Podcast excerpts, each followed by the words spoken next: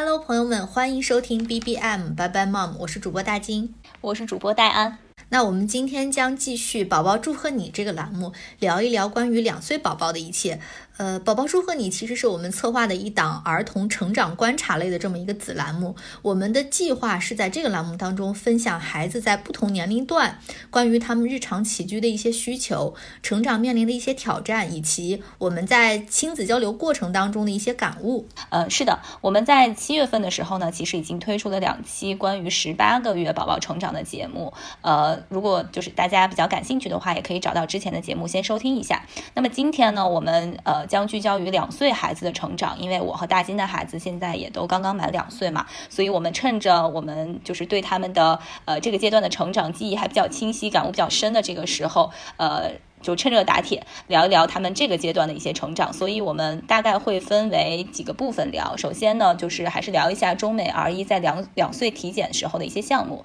然后盘点一下两岁孩子我们观察到的一些行为习惯。呃，然后第三部分我们会聊一聊这个阶段我们的孩子遇到的一些成长的考验。接下来我们会再聊一下我们这个阶段觉得好用的一些资源。最后呢，就是我们在亲子相处的时候的一些小感悟了。听起来又应该是会非常干货的一期。那我们就正式开始吧。好的，那我们就从中美两岁的体检内容开始聊起。嗯，这一期的话，呃。呃，因为我们其实十八个月那那两期节目里面很详细的对比了一下中美 R 一体检的一些不同，呃，然后这期我们就简单的大概说一下吧。其实最主要的一个不同就是美国呃这边去看 R 一之前会给你填一个调查问卷嘛，然后这个调查问卷从十八个月开始就主要是分为两部分，一部分是孩子的日常行为习惯，还有一部分就是那个 MCHAT，就是呃幼儿自闭症检查表，主要是评估十六到三十个月这个宝宝是否有患。自闭症的这么一个风险，然后这个具体的内容，我们在接下来的第二部分那个行为习惯可以结合这个这个表，我们来详细的展开一下吧。然后，呃，真的看 R 一的时候，其实美国这边项目还是比较简单，就是一些日常的身高、体重、头围。但是这一次 R 一就着重讲到了，现在对他们两岁的孩子来说，头围其实已经不再是 R 一非常看重的一个指标了。就在此之前的话，很多 R 一会通过这个头围来佐证一下他大脑的发育，在它也不是一个就绝对的参参考。指标，嗯，但是到了两岁，这个头围这个数据就这个这个指标的重要性就很弱了。然后此外还有一些就是像心跳啊、呼吸、呃眼、耳、口、鼻，还有皮肤，这还有生殖器这方面的一个检查，就是看看宝宝的身体发育是不是一个呃处于正常的这么一个情况。然后这一次看儿医，我们还接种了两款疫苗，一款就是甲型肝炎的第二针，然后另外一个就是美国的那个。流感疫苗，因为现在美国处于流感频发季嘛，所以一般是我查了一下，大概是十一月底到第二年的三月份都是属于流感频发的时候，所以在此之前，从九月份开始吧，基本上你只要是去看。医生不管是大人还是小孩，医生都会建议你打这个流感疫苗，所以我们就接种了这两针。嗯，哦，然后我在北京这边，其实两岁的体检也跟之前差不多，就是跟美国那边最大的一个不同就是它没有事先的那个 M chart 或者就是说那个问卷。但是我们在呃，就是呃见医生之前的第一步，就是护士会给你一个表格，然后也是我们之前上一期提呃就是说过的那个国家的儿童行为评估量表，这是针对零到六岁儿童的一个行为习惯，呃呃行为发展的一个指标吧，可以说这个我们在下一部分也会呃详细的跟大家过一下，然后呃那个上面基本上就是让我们家长来打勾，就是他能做到的我们就选 yes，呃做不到的就选 no，然后他最后会给你一个。嗯。大概的一个评分吧，就看这个孩子在这个阶段的这种行为能力是否发展到了一个达标的水平，就是平均的水平吧。嗯，呃，然后我记得当时有一项我是呃不太确定他能不能做到，然后护士就会拿出来那种相应的小工具或者说是小玩具，然后让他现场去做一下，然后给他进行这么一个评估。呃，这个是一个跟美国那边不太一样的一个情况。然后接下来其实就是见医生的时候，他查体啊，包括测身高体重、头围。然后呃用听诊器来给他做一个全面的检查，这个基本上跟大金说的是呃一样的。然后其实我们在面诊的时候，一般呃医生就会再跟你聊一下，就是你这个阶段可能你最关心的问题是什么呀？呃，孩子有没有出现什么，比如说饮食上的呀、睡眠上的呀等等的一些情况？呃，是这样子的。呃，然后见完这个主治医生之后，我们还是像之前一样会见那个眼科的医生和呃牙科的医生。然后眼科呢，呃，感兴趣的朋友也可以再去听过一下我们十八个月的那期节目。呃，在里面我们也详细的讲了关于这个。远视储备，呃，以及孩子的这种呃视力的保护是是是怎么样日常的一个进行，在这里就不再重复了。呃，然后呢，牙齿的这方面，呃，我们在两岁体检的时候是出了十七颗牙。我们知道孩子的乳牙一般是在呃三岁之前全部出齐，是二十颗牙。呃，然后呢，呃，当时呢，我们那个牙医呃就说我们的孩子牙齿上面的牙垢还是比较多的，然后建议我们要更认。认真的帮孩子刷牙，那段时间我可能给孩子刷牙的确不是那么勤，因为我们孩子就是 刷牙不是很配合，所以我每天基本上就是晚上睡前给他刷一次，而且有时候他不配合呢，我就让他自己拿着牙刷就稍微捅一捅，就算完成这个呃过程。然后医生说，呃，实际上在六到八岁之前，孩子都是需要父母来帮助他他刷牙的。呃，所以就是这个刷牙是要呃更加的认真，然后把表面的牙垢都清理干净，呃，然后早晚至少要各一次。这个其实我当时确实做的不太好。然后医生还建议说，如果孩子有一些塞牙的情况，实际上是可以用那种呃小宝宝的牙线的，那个对他的牙齿和牙龈也没有什么伤害，而且那个可以帮助他把牙牙尖的那些呃脏东西清理的比较干净。然后我当时，嗯，还提了一个问题，就是说，嗯，这么小的孩子需不需要涂氟？然后呢，因为我听说很多的宝宝在两岁、三岁的时候就开始给牙齿涂氟了嘛，嗯，然后当时那个医生给我的建议说，呃，其实涂不涂氟都是次要的，然后最重要的是建立在就是你一定要认真的每天刷牙，这个其实是比你涂氟更加重要的。然后如果说你的宝宝牙齿出齐了之后，其实可以每三个月去涂一次氟，这个对他日常的保护其实比较好。好的，但是如果其实你不涂也，嗯，没什么关系，这个也不是一个必须的事情，呃，但是就是前提是你必须要每天认真的刷牙，然后保护他的这个牙齿。正好聊到这个牙齿，我就把我我的那一部分也说一下吧。嗯，就美国。儿医和牙牙科医生是分开的嘛？但是我会每次都会咨询一下这个儿科医生，说我现在需不需要去，呃，看看牙医了。然后他们理论上来说，一般两岁的宝宝就可以去看牙医了。但是我跟他描述了一下我们当时的情况，也是，就我们家宝宝也是，他刷牙他。我觉得他现在几乎没有刷牙这个概念，就他们那个儿童牙儿童牙膏都是很好吃的嘛，然后而且都是那种水果味儿的，所以他每次刷牙他都是说好吃好吃，他就可能以为要吃零食或者怎么样，他几乎每次都是把那个牙膏吃掉了。当然那个牙就他们儿童牙膏都是可以吃的，但是就我的观察感觉是他对着刷牙还没有一个概念。就我跟那个儿医描述完了之后，儿医就跟我说，他说那你就先不要呃这么着急带他去看。牙医，因为他的他是希望孩子在对刷牙有一个概念之后，当他第一次去看牙医的时候，他是处于一个比较轻松的状态下再去，就不要一上来就他还不知道是干什么，而且牙科检查可能还相对更更恐怖一点儿，就所以就是他不希望第一次小孩去检查牙齿就觉得这是一个特别抗拒的事情，然后一次以后每一次都一提到这个说去看牙他就不想去，所以他说你可以等孩子再晚一点，等他这个心理接受。更了解这个事情之后，你再去看牙也是没有关系的。所以我目前可能就想，可能两岁半再观察观察，如果不行的话，三岁再去看，我觉得可能也还行。是的，是的。嗯，说到这个刷牙习惯，其实我感觉我们家孩子很早就有这个概念，就他知道刷牙，但是呃他自己其实是不管是他的协调性还是怎么样，他其实是自己是做不到的，但他又不太喜欢。就是把它拘在那儿，你帮他那样刷，嗯，但最近呢，因为他有点起口疮溃疡，有点上火，然后他就嘴疼，他就他他其实说不清楚，他就说他是牙疼，然后他就说我要刷刷牙，我要刷刷牙，所以最近反而一天能刷三四次，然后他可能呃建立起了一个相对能够接受这个刷牙的这么一个习惯，嗯，但是呢，他不爱漱口。就是刷完就满嘴泡泡，就是当然他那个不漱口，他也是可以吃的，或者你给他喝一口水，他咽下去也可以。但是我总是还是希望他能够慢慢学会漱口嘛，对。然后现在想的办法就是每天让他往不同的容器里面吐。就说，就是你喝一口水，然后说，哎，你往这个碗里吐一下，然后他吐出来觉得挺高兴的，然后可能吐两天，他就对这个失去兴趣了，然后就给他换一个盆儿，然后或者换他的 potty，就是 想尽各种办法让他觉得这个东这个事情是有意思的。呃，然后说到这个疫苗，我查了一下疫苗本，我们在两岁的时候接种了两个疫苗，一个是甲型肝炎的第二针，然后一个是乙脑的第二针，这两个应该都是至少在北京应该是那种一类免费的必须接种的疫苗。所以就是只要你有那个档案，基本上医生都会提醒你这个时候该打了。然后另外就是到了秋冬季，呃，也是有那个流感，但是嗯，北京吧，应该国内都是需要自费的，而且自己去预约。呃，当然这个很便宜，好像一针连接种也就七十块钱吧。呃，所以就是我们也强烈建议大家去打一下，因为现在。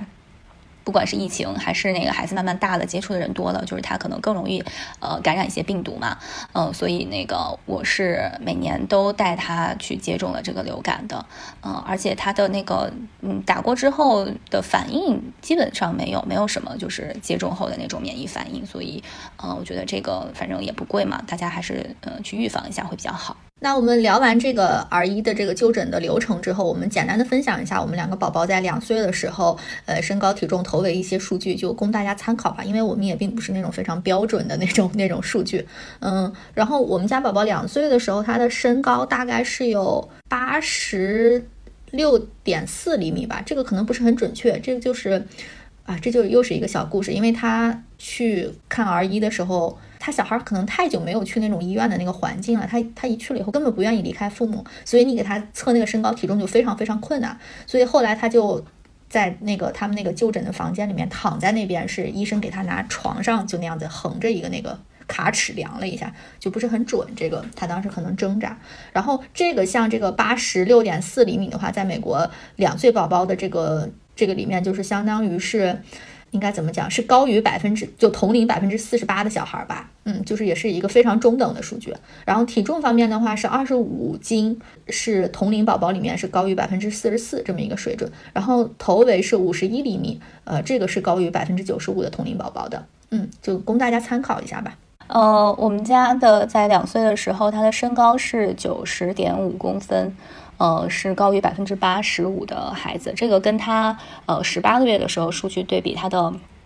就是他的那个百分比是基本上差不多的，呃，但是他的体重经历了一个比较大的呃下滑，呃，当然当然他体重的绝对值没有下滑，是十一点八公斤，但是他十八个月的时候其实是十一点四公斤，也就是这半个半年的时候他基本没怎么长，所以他的那个嗯。它的那个百分比就从百分之六十四下滑到了百分之三十九，然后这是因为就是他在两岁之前经历了呃就是两三个月持续的慢性腹泻，这个我一会儿在那个饮食那个部分会详细跟大家分享一下，所以他那段时间每天基本上要拉两到三次，呃，所以就是他的体重就就就很难增长，呃，然后他的头围是四十九点三公分，然后也是大概大于百分之八十五的孩子。那我们第一部分基本上就聊这么多吧，然后第二部分这个两岁宝宝行为大盘点是我们就是可以着重聊的一个部分，然后我们就按类别吧，我们聊到一个类别，我们俩可以一起补充，然后再进入到下一个类别。我们先从两岁宝宝的这个饮食聊起吧，吃可能也是大家最关注的一个问题。呃，因为因为到两岁的时候，其实喝奶的量就会嗯减少很多嘛。就是其实我一直就挺关心其他宝宝这个阶段喝多少奶的。你们家现在一天是怎么，呃，一天喝几顿？然后包括这个时间是怎么安排的呢？我们家现在基本上是一天喝两餐奶，就是早晨一醒来的那一顿和晚上睡前的这一顿。然后每一顿的话，基本上就是我一般是给他泡二百四十毫升。然后，但是我会，尤其是晚上那一顿，我会看他吃晚饭的情况。如果今天晚饭就吃的不太好的话，有的时候也会给三百毫升，就是这样。所以一天差不多五百左右。对，五百差不多。嗯，我们家现在就是其实也是喝两顿奶，呃，但是它的总量其实是比较少的，总共可能也就呃三百五十到四百毫升吧。呃，一餐是早上早饭后，其实也可以理解成它是，呃，就是随着早餐一起吃的。就是我一般会让他先吃早饭，就是包括蛋啊、碳水啊、菜啊这些，基本上呃吃个差不多，然后休息一会儿，然后喝一杯奶。这个时候可能奶就是一百五左右。然后呃，第二餐奶是他下午睡醒之后，呃，就是下午三四点的时候，然后给他喝两百的奶。嗯，我现在也不敢给他喝太多，为什么呢？就是我刚才也说了，他经历了一个嗯比较长的一个慢性的腹泻的过程，呃，然后终于是在两岁。多一点的时候，就是现在完全恢复正常了。现在就是一天大便一次，而且它的形态也是很好的，所以就是我就不太敢在奶上面再轻易的变化。然后我我我也想就是仔细的分享一下，就详细的分享一下我这个它整个呃腹泻到痊愈的这个过程，呃，的确是跟奶有关的，所以想给其他一些呃妈妈一些参考吧。呃，他最开始应该是在呃，我想想，最开始应该是在。二十二个月左右的时候，有一天突然，呃，早上发生了急性腹泻，呃，然后那一天可能拉了很多次，然后急性腹泻可能是由病毒引起的或者其他引起的，这个其实跟呃奶本身没有什么关系。但是在他呃拉肚子的那两天呢，我其实是没有给他呃停奶的，那个时候喝的还是奶粉，呃，因为我觉得他可能其他东西吃不下，可能营养是要靠这个，呃。这个奶来补充的，呃，但是呢，我就是几天之后，我发现他的拉肚子一直没有好，然后我也咨询了一些呃，就是中医或者大夫，然后他们说你可以，因为他这段时间他的消化功能本来就不太好嘛，你可以呃。稍微给他把奶停一停，然后呢，我就听大夫的话，我把他的奶呃稍微停了一下，然后等他呃他的大便基本上恢复正常，但还没有完全形成那种很硬的那种呃就是正常形态的时候呢，我就怕他营养不够，所以我就又给他恢复了喝当时的那个奶粉，就是普通的呃正常的奶粉，然后他就立马就又开始拉肚子。然后这个时候我就很焦虑，我说这个这个奶怎么了？呃，然后我当时呢，那个中医就跟我说说，呃，他当时觉得没事儿，因为他一直喝这个奶粉。呃，他说很多孩子就是在肠胃比较脆弱的时候，他可能会对奶过敏呀什么的，呃，很多都是对牛奶蛋白过敏的。然后这个时候呢，我也在网上看了一些帖子，我就想说，那要么我就给他先喝一点那种部分水解的奶粉，然后这样不是好吸收吗？嗯。对，然后我就给他买了一呃一桶那种部分水解的奶粉，然后那种奶粉其实是不太好喝的，就稍微有一点苦，但是他也是欣然接受了，呃，然后但是喝了两天之后，他的那个腹泻是反反复复，就是一直在这种呃反复的过程当中，然后我当时就就一直都比较焦虑，我就在网上看了各种的情况，然后有的说你可能是牛奶蛋白过敏，有的有可能说你可能是乳糖不耐等等种种情况，呃，然后呢，嗯。我就呃，当时有一种说法，就是说孩子在呃急性腹泻之后，他肚子里面其实是那个呃消化奶的那个乳糖酶，其实是受到了大量的损害的。就是他那个酶的肚子里面的含量其实是很少的，所以这个时候如果给他喝很多很多的奶的话，他消化不了，他就会腹泻。就包括我们中国人很多都是这个乳糖酶可能天生比较少，所以我们喝奶就消化不了，就会胀气啊，或者是腹泻，这种都是很正常的情况。所以就是我当时，嗯，因为我不太确定他是究竟是牛奶蛋白过敏还是乳糖不耐，所以我想了一个办法，就是在他这个。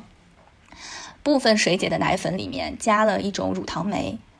啊，这个乳糖酶我当时也做了一些功课，它分两种，因为你肚子里面当时是没有，呃，假设你是没有乳糖酶的，那么你就需要通过外加外来的这个乳糖酶来帮你去分解牛奶里面的乳糖，那么它有两个工作的。原理一个就是呃有两种工作的机制，一个就是你把乳糖酶加到呃奶里边，当它把这个奶已经充分的呃进行过作用之后，你再喝，那么你就相当于喝的是一个没有乳糖的奶，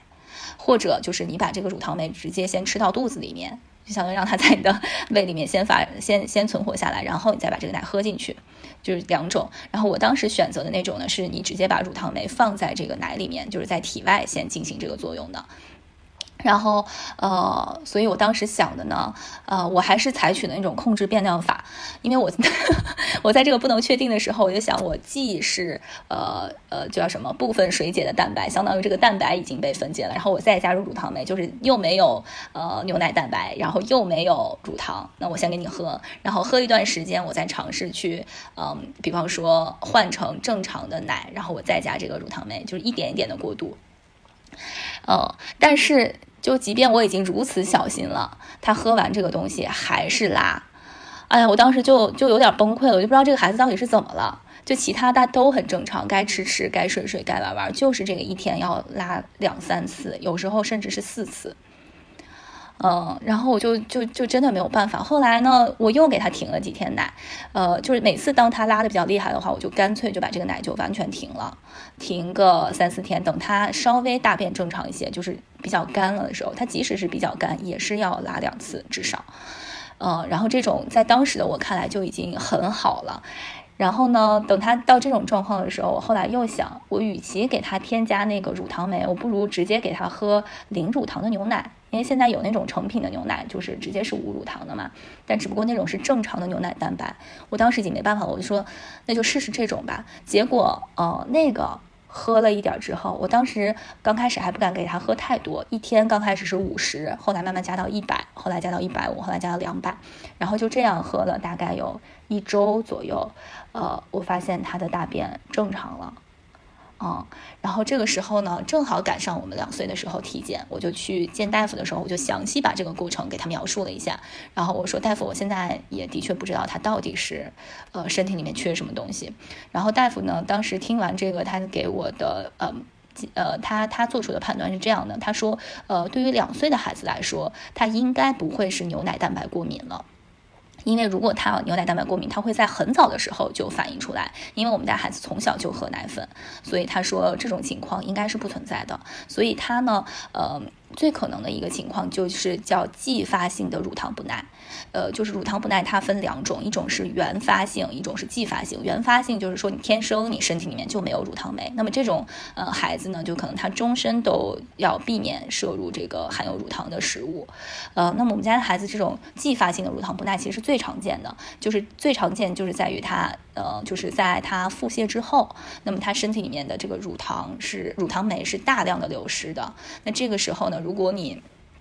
去再给他喝牛奶去刺激他的话，他就会形成一个慢性的腹泻。然后这个呃这个东西，他跟我讲说，呃这种这种继发性的乳糖不耐的恢复，呃就是它的流失是很快的，一天可能就。就流失了，但它的复原是很慢的，可能需要半个月甚至更长的时间。所以你在这个半个月的时候，你要特别小心的呵护它的肠胃，就是避免用这种含有高量乳糖的食物去刺激它。如果你再去刺激它的话，它复原起来可能就会更慢。所以他当时给我讲了这样原理，这样我就想想到，就是说为什么他一直会慢性腹泻，慢性腹泻，因为我就太着急了，就他稍微好一点，我就担心他营养不够，我就又赶紧给他喝奶，所以就造成了一个他好像就是一直就是。哩哩啦啦就好不了，对对，然后我就问大夫，我说他现在呢喝无乳糖的牛奶，嗯，你看他挺正常的，我能不能一直给他喝无乳糖牛奶？因为我也担心等他再恢复成正常的牛奶，他就会继续拉嘛。然后医生说你也可以这样选择，但是他说乳糖酶这个东西呢是用进废退的，就是如果你一点儿也不摄入乳糖的话，那么你的身体慢慢就不会呃分泌乳糖酶了，你可能就失去这个功能了。所以他给我的建议就是说，呃，比如说你喝这个乳糖无乳糖的牛奶，比如说半个月之后，你稍微把正常的牛奶跟这个无乳糖的牛奶兑起来，稍微一点一点一点的再加回来，这样呢，就让你的肠胃有一个过程，有一个能适应的过程，然后慢慢再恢复它这个功能。呃，对，然后我当时就说，行，我觉得大夫分析的那个过程，我觉得我听明白了，然后我觉得也是，呃，就是回顾他这个过程来说是 make sense 的，对。然后回来就慢慢给它加回来，所以现在呢，呃，在这个过程调整之后，就基本上是每天呃两顿普通的牛奶，我也不喝奶粉了，然后就就这么过渡过来，呃，一天就是三百五十到四百毫升，然后他也不太影响他的吃饭，而且，呃，我觉得他现在大便也非常正常，所以就是经过这么几个月的折腾，就总算现在这个问题是彻底的解决了。然后我当时也问了大夫，就说我说现在这么大的孩子一天啊，到底喝多少奶是就是说一个合理的区间吧？我又怕他耽误他的这个长个儿啊、钙的吸收什么的。然后大夫说，其实呢，这个东西也不必过过于焦虑，就这个区间其实是有个体差异，还是蛮大的。就像刚才大金说的，有可能，呃，就是一天，比如说喝到五六百，然后有的孩子可能不太爱喝奶，但他吃饭很好，那他喝个两三百其实也是可以的。所以，因为他们现在大部分的营养都来自食物了嘛，所以大夫就说这个东西你不用太过焦虑，你就看他自己想喝多少，然后在他肠胃能够接受的呃前提下给他喝一些。呃，我说那我如果喝个三百多四百，他说这个没有问题啊，这个是一个非常正常的量。哦，所以就是说，嗯，就这些东西都分享出来给大家参考吧。就是大家不必在两岁这个阶段，其实你就不必太纠结于这个奶大到底要喝多少了。我也跟我身边的一些妈妈呃交流过，有的小朋友就是像大金说的，就像大金的宝宝一样，特别特别喜欢喝牛奶。我们家宝宝其实也挺喜欢喝的，嗯，就是他有的时候就会馋奶嘛。然后有的宝宝可能他就完全不爱喝，然后但他吃饭特别好。然后我看那个孩子还是女孩，跟我们家孩子差不多大，然后长得比我们也高，然后也壮。然后所以我觉得这个喝奶可能呃真的在这个阶段已经不是决定孩子的生长的一个决定性的一个因素了，嗯。是的，而且当时我们那个儿医他其实明确给了一个量的，他就是两岁的孩子的话，他是不要超过美国这边是用盎司嘛，不要超过二十盎司，换算过来的话大概就是五百九十毫升。他说，如果你们家宝宝是实在实在非常非常喜欢喝奶的那种，也最多最多不要超过二十四盎司，就是七百零八毫升。所以就是喝奶量，我觉得是，呃，就大家看的淡一点这个指标，三四百我觉得完全没问题的。嗯，不要超过五百九的话，你想你那个区间还是蛮。蛮可以的，嗯，是的，是的。然后聊到这个喝奶，就顺便再多说一句，其实我们也没有遇到这个状况，也但是也是就是通过两岁的体检了解到的一个新知识，就是呃一岁宝宝开始不是可以喝全脂牛奶嘛，然后这个可以一直喝到两岁，然后呃其实到了两岁之后要看一下你们宝宝的那个具体的生长状况，如果你们家是一个偏胖型的那种宝宝的话，这个时候儿医可能会建议你们喝那种低脂牛奶。因为它好像是有数据明明显的就是来佐证这个这个相关性的，就如果你喝低脂牛奶的话，宝宝这个患肥胖症的概率是会明显降低的。嗯，像我们宝宝因为也不是很胖嘛，所以儿医就没有给这个建议。但是我之前看一些妈妈的分享，她好像是有有提到这个。嗯，而且现在就是我觉得不管是国内还是国外，就是这种奶制品的种类已经非常全了，就是大家完全可以选择任何一种适合自己孩子呃身体状况的牛奶来喝。这说到这儿又想起来，我觉得奶这个东西真，因为我们之前好像有一段时间吃饭也不太好吧，然后老人好像就会觉得说，那就给喝点奶什么的啊，就觉得饭吃不好你就多喝点奶。其实我后来跟医生聊的时候，因为我同时还咨询了他另外一个问题，就是我们家宝宝有的时候就可能两天才会拉一次粑粑，就会有一点点便秘嘛，然后就第一泡的时候会非常硬，然后医生就说，其实这个你喝奶太多也会造成他便秘，这个也是有一定相关性的。有的时候你你不要觉得说好像小孩儿，嗯。就是好像用喝奶来代替喝水，这个概念是完全不正确的。嗯，就好像觉得他最近喝水少了，那就给他补充点奶，或者吃饭少了给他补充点奶。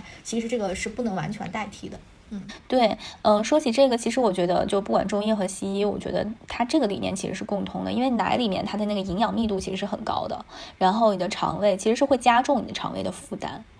嗯，就是孩子在喝，其实喝了水之后，你就直接就就身体就吸收了嘛。但是你要喝奶的话，它肠胃还是需要有一个消化的过程的。那这个就是会有可能会造成便秘或者呃肠胃会比较嗯不舒服。所以我现在呃很多孩子就是要睡前喝奶，那我现在可能就不太想让他睡前再呃再吃太多东西。我就觉得就，所以我的第二顿奶我就是放在下午，然后这样晚餐就是只只吃饭，吃完饭就什么都不吃了，这样他睡眠。也会嗯稍微好一些，嗯，那喝奶我们还是聊了挺多的，然后我们再聊一聊三餐，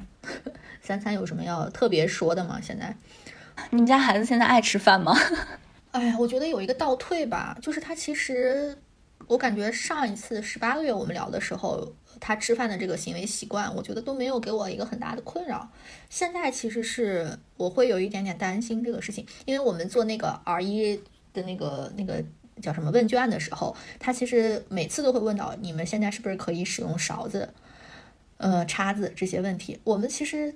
确实是会用，但是他用的不太好，而且他也不太喜欢用。我们现在还是处于一种经常用手抓饭的这么一个状况，所以他每次吃饭，哎呦我的天，那个阵仗就是吃完了以后，墙上、衣服上、地上哪儿都是，甩的到处都是，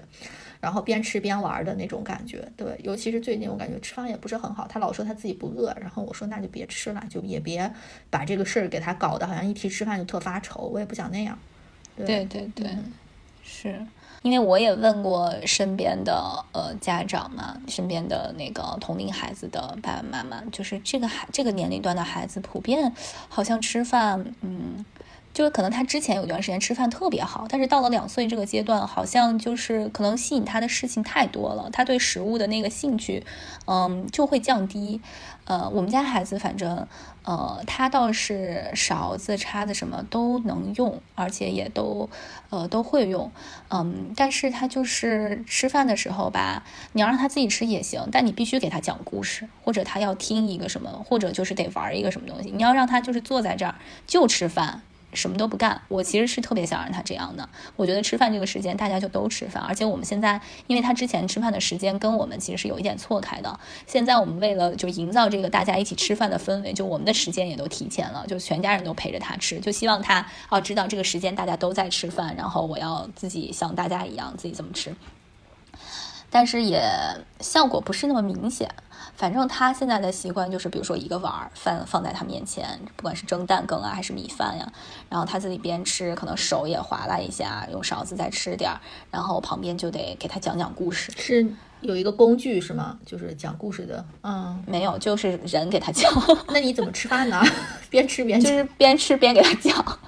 我的天，嗯，反正也也也挺累的。嗯，然后呢，但这个这样他就会吃的比较好。但如果说你，嗯，我们现在采取的办法就是比如说前半顿，在他还比较饿的时候，就哗啦哗啦让他吃几口。纯吃，然后等他，比如说后面已经半饱了，但是还不够的时候，他要听故事呢。这个时候就给他讲点故事，然后再顺便再喂两口，然后让他把这一餐饭吃完。嗯，对，这其实就是分散注意力的一种方式嘛，就本质上跟边看电视边让小孩吃的更多，就可能是一样的。嗯，没错。所以现在就是吃饭这个事儿，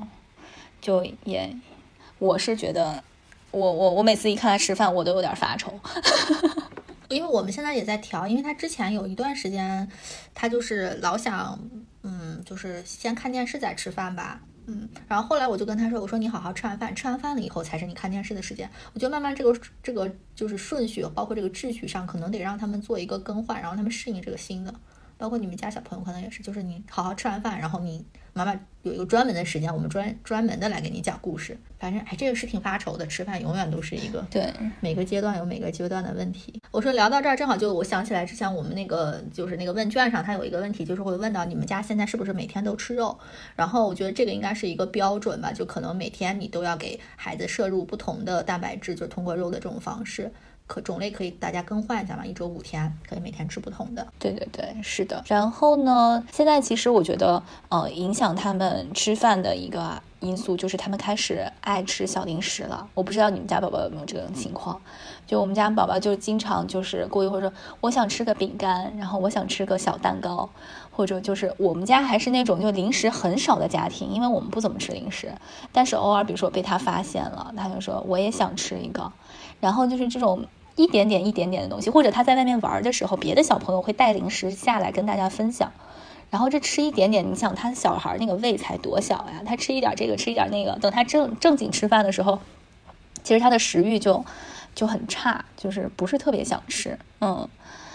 嗯，我觉得这也是一个问题。对，我觉得这个确实是一个哎就很现实的事情，因为我们家也面临过这个状况，就是我们之前。嗯，基本上都是就先吃早餐，早上完了之后，上午他爷爷奶奶就会带他去附近的小公园和小朋友们一起玩耍。然后其中有几个跟他一起玩的很近的小孩儿，就是把早餐带去公园吃的。所以他们就会带很多东西，然后就会分给他吃，然后这样他回来了，然后我们自己其实就每次去小公园是只会带一些水果，但是在这个玩的过程当中就会哎呀乱七八糟吃一堆，然后后来我们回来吃饭的时候，中午这一餐就吃的特别不好，是三餐里面最不好的一顿。后来我们也是就是不断的想这个问题到底出在哪儿吧，后来觉得可能是这个原因，现在就只能跟小公园的那几个朋友的家长就是很郑重的说了一下这个问题。我说我们是吃了早餐的，所以你们就不要给他任何吃的了。然后我们自己带了水果。哦，那我觉得他们这种把早饭带到外面吃，其实也是不太好的一种习惯。我自己觉得啊。他们是，但是就是人家家庭的事情了，我也就不便于给一些什么建议了。嗯，是呢，嗯，所以就是呃，我觉得一方面就是呃，减少零食，无论如何，它就是说，在我们之前说过那些相对健康一些的零食也好，它毕竟是不是正餐嘛？我觉得还是要尽量少的让他们去呃接触。然后另一个方面，我觉得就是。确实是大量的运运动，对于他们的那个饮食还是是是是绝对是一个帮助。就是我我自己的体会就是，如果他这一天，比如说游了泳，这一天这个半天游了泳，或者是这半个天就是剧烈的运动了，那他吃饭的话就特别香，就是他自己就会有食欲，所以他根本上他不想吃饭，还是因为他不饿。是的。所以我觉得小孩，我现在就是他，如果说不是特别饿，因为其实你会有一个对比，小孩有时候他是会有饿的那几顿，他就上他的那个那个餐椅都特别积极，然后自己吃饭也特别积极，对，就说明他那些不积极的时刻，他确实是不饿。所以我觉得父母也不要太过于焦虑，你越逼孩子吧，可能会让他有一个反应，就觉得一提到吃饭就不开心。没错，就不想让不要让他们觉得吃饭这个事情是一个有压力的事情。我觉得吃饭啊。呃，不管干嘛，他都是一件应该是愉悦的事情嘛。那如果他这个时候情绪真的很不好，或者他真的很不想吃，那就少一顿。就我觉得也也无妨，就是少一顿又能怎么样呢？而且我觉得家长就是可能对这件事情有点太过看重了吧。就我们自己有的时候可能有的时候少一顿也不太想吃嘛，那就少一顿，那下一顿再吃呗，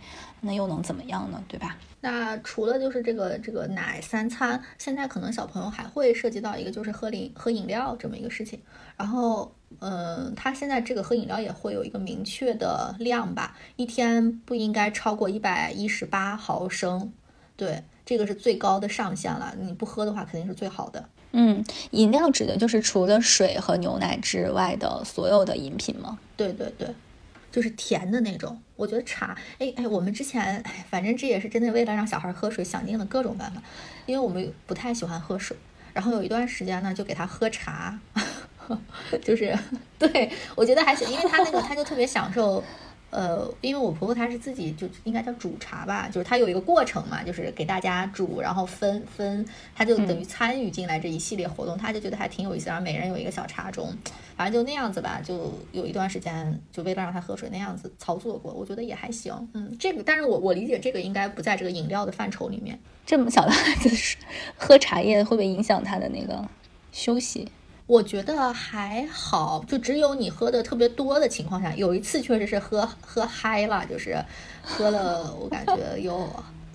有三四轮吧。然后那天晚上就十二点才睡的觉，但其他时候就还可以。对你说的这个，其实就如果说孩子不太爱喝水的话，其实我们也可以想一些办法，就是嗯，比如说就如果不喝茶的话，其实可以煮一些那种果茶。就把水果煮进去，这其实也是没有问题的。对，就有一点味道。对我后来就是也给他煮一点，对，给他包括泡一点柠檬片啊，或者是放一点那种泡腾片啊，就类似于这种。嗯，我也跟儿姨聊过这个，他说没有任何一种东西是可以代替水的，然后你就只能想各种办法来让他多喝水，一个是给他。水里面加一点味道，但是是就比较健康的，不是饮品的那种就饮料性质的。另外一个就是你可以给他不停的更换水杯，就是就是买他更喜欢的水杯，买一些新的，然后让他吸引他。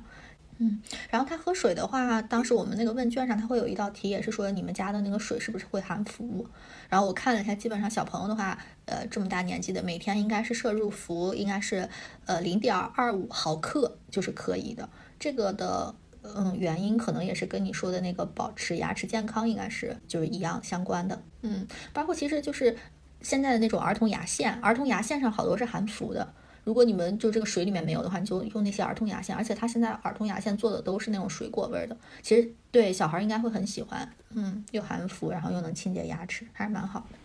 然后最后一点就是继续持续补充维 D，嗯，这个也是我们强调了很多很多次的。嗯，对，聊完吃饭，我们聊一聊这个行为习惯。嗯，日常行为习惯其实很多，我们刚才也稍微提到过了。比如说吃饭的时候能不能够很好的使用勺子和杯子，然后包括呃这个刷牙的这个习惯，我们刚才其实都已经提到了。呃，然后现在哎，我我也正好想问一下，你们家孩子现在喝水是用那种长口杯吗？还是继续在用吸管杯呢？他两个都可以。他其实我我的感觉他是更喜欢用大人的那种长口杯。因为他他只要就是我我通常是希望就是是妈妈也喝水，你也喝水，然后我们一起喝水，就给他营造一个这个感觉。但是他这种情况下，他老是想用我的杯子先试一下，嗯。就他用我的杯子，他就喝得更好。他反正不太喜欢用他自己的。对我也是这个感觉，就是他呃长口杯，当然他可能控制不好那个那个力度，他你可能稍微给他少拿一点，他就可以喝。然后我记得印象特别深，就是前段时间过节嘛，然后嗯跟家里人在一起，大家大人们喝一个小酒，然后呢他就也要一个那个杯子。要一个小酒盅，然后就跟你们家喝茶似的。然后他那一顿饭就一直在频频举杯，然后喝了很多水。就是 他可能就是特别想跟大人一样，所以就呃这个年龄的孩子其实他已经能够，他手腕的力量其实已经可以拿那种呃长口杯了。你可以给他准备一个，然后只要他喜欢，我觉得就可以。嗯嗯，这个就是通过更改他的这个喝水的容器来吸引他的注意力嘛。反正目目的就是让他多喝水，达到这个目的就可以了。我觉得。呃，我看我们行为习惯方面，吃吃饭基本上吃饭喝水就这些，然后刷牙我们刚才也提了一些嘛，就卫生清洁方面的话，就是一个要帮助孩子刷牙，然后另外一个比较重大的一块可能就是如厕训练了，对于两岁的小朋友来说，嗯，他其实这个东西。也我觉得也不着急，对吧？我们首先一个大的态度是不着急，因为他是基本上三岁，你习习得这个能力就可以了。然后在此之前，你无论什么时候开始都是 OK 的。嗯，你们家大概是什么时候开始学的？因为我记得上一次我们录消费那一期的时候，你好像已经说他基本上，呃，已经 OK 了。嗯，对，可以。嗯，我们其实开始的比较早。因为我看啊，我之前看过一些报道，它是一般是夏天开始进行如厕训练比较好嘛，就是他万一尿湿裤子也不会很湿，所以我们是在今年夏天开始给他进行训练的，基本上就是他一岁半左右吧，过了一岁半之后，其实挺早的，就从今年夏天开始，对，主要是想赶一个夏天，我当时主要是就是在这个季节上做了一个一个选择。嗯，而且他我感觉适应的也还行，所以就没有没有断了这个事情。如果他就适应的特别不好的话，我觉得你可以再等一等。嗯嗯嗯。呃，我们家其实，呃，因为我们不是比你们大三个月嘛，然后其实我也是想在夏天的时候给他训练，因为夏天的时候基本上他也就快两岁了。然后呢，结果那段时间他不是一直在拉肚子嘛，就没法 训练，因为就就是那个会很麻烦。呃，所以就是等他这个腹泻稍微好了之后，就到八月中下旬了，八就完全好了之后，然后那个时候他又有一点小感冒。然后你也没有办法给他就是频繁的这么拖，然后，嗯，等到他感冒好了，就是八月底九月初，然后我当时还想，我说，呃，今年还要不要训练呢？因为就是当时确实就稍微有一点凉了嘛，嗯，但是想了想，因为之前已经给他读了很多绘本，就是关于这个，然后 Potty 什么都买了两个，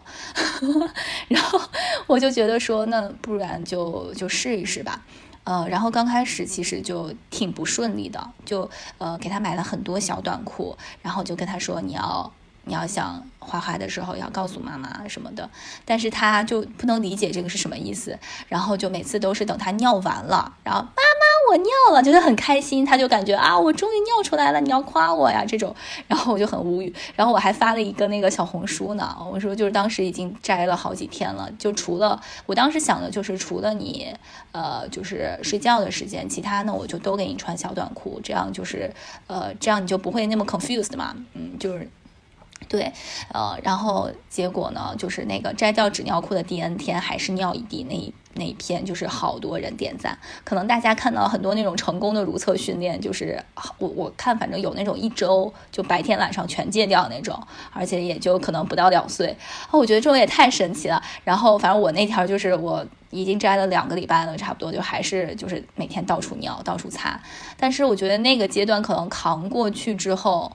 就他好像突然有一个开窍的过程，就好像突然有一天他就会在上面就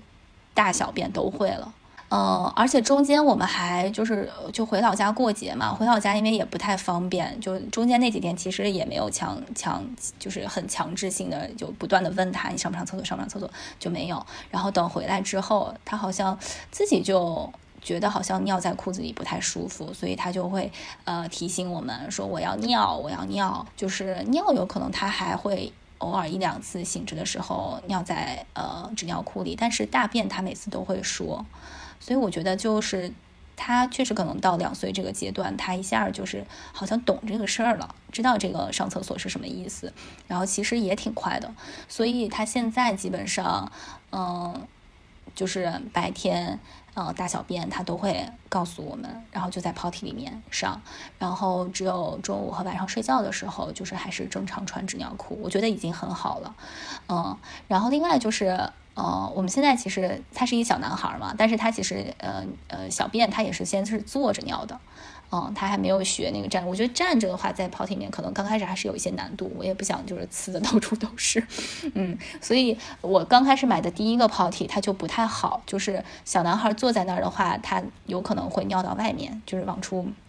有点溅。后来我就又买了一个前面那个档更高的那种，然后那个我觉得对男孩来说是比较友好的，嗯，这个可能就是男孩的妈妈在选择你们的第一个尿盆的时候，呃，要看一下，就是。最好是他那个呃坐着的前面那个地方，就是我觉得越高越好吧，这样比较不容易溅到外边。嗯嗯，这个我觉得你你结果还是蛮好的。你像我们虽然开始的比较早，但是其实现在呃也就是进，我觉得就是习得了一半吧。他现在就是小便基本上就是他无论是大便还是小便，他都会提前报告。嗯，就他有这个意识了。但是小便他就是我。我们就一直都是站着尿尿的，然后我就会把那个 potty 给他拿过去，给他接接着，嗯，然后但是他大便就不行，他大便是，啊，他就是特别喜欢，就是拉拉一小坨，然后就换一个地方，就我我感觉我们家宝宝还有点洁癖的那个感觉，就他特把那个那个粑粑粘在他屁屁上，然后他就特别不喜欢在 potty 里面坐，就是他在里面拉一泡是可以的。但是他就老怕粘住它，所以他就是老要换换地儿换地儿，然后就他就说在家里面埋地雷嘛，就不停的埋地雷 啊，嗯，所以可能这个还要再再想想看看怎么再调整一下吧，再慢慢来吧。就我们家刚开始也是，就是你让他坐在那儿拉，他拉不出来，他就有时候急的都快哭了，然后他就赶紧撤下来，就蹲在地上，然后就拉出来了，然后就是有那么几天，然后后来就是。哎，反正可能他就是有一个突变的过程，就是你不断重复让他坐在上面，嗯。对，反正我就觉得就跟吃饭一样，这个东西不要变成一个让他觉得很有压力的事情，就是你必须要怎么样，或者你怎么又尿在裤子里了，就是你不要去责备他，就是当他在做好做对了的时候，就是大力的夸他，那他可能就觉得哎，这个事情是对的，这个是是好的，然后他就会就受到这种正向的鼓励吧。嗯，那我看我们卫生清洁方面就聊了刷牙，还有如厕训练，然后还有一个比较长的，就是长。常规的吧，注意事项就是你出门的话一定要抹那个防晒霜，这个我们十八个月的时候也是都提到过的。嗯，然后。呃，还有一些可能是玩耍方面的东西，嗯，有有几个点吧，我觉得就是也是他那个就是问卷里面着重调提到的，就是问你孩子有没有这几个能力，一个就是说是他会不会拿一个玩具就假装在玩耍，比如说假装在打电话，假装在跟一个小玩具对话这种，嗯，这可能跟他的想象力啊各方面其实都是挂钩的，嗯，然后另外一个就是他会不会乱写乱画，我记得我们十八个月的时候这个问卷其实是你会不会。你有没有给他笔？然后你会不会画道道？然后你看这次两岁的时候，就相当于把这个问这个能力就是又又升升级了一步嘛，就会不会乱写乱画？嗯，然后还有每天的屏幕时间，它是严格，哎，这是人家的建议了，严格规定不要超过两小时。但我觉得两小时其实已经很宽泛了，这个时间，两小时已经很多了，我觉得。对，我觉得很尽量按这个来吧，还是，嗯嗯，对，屏幕时间我也问过我们那个眼科医生，他说一次，呃，他倒没有说一天不要多长时间，他说一次不要超过十五分钟到二十分钟。然后他说就是比如说你看那个佩奇啊什么的，看个两三集，然后就可以了。一集五分钟嘛，嗯，但我现在就是，嗯，我也尽量不给他看。就如果他不是特别要求的话，我们现在电视都已经撤走了，就从客厅撤走了，就不在公共区域了，所以 他也看不到这个东西，所以他也就不想，嗯。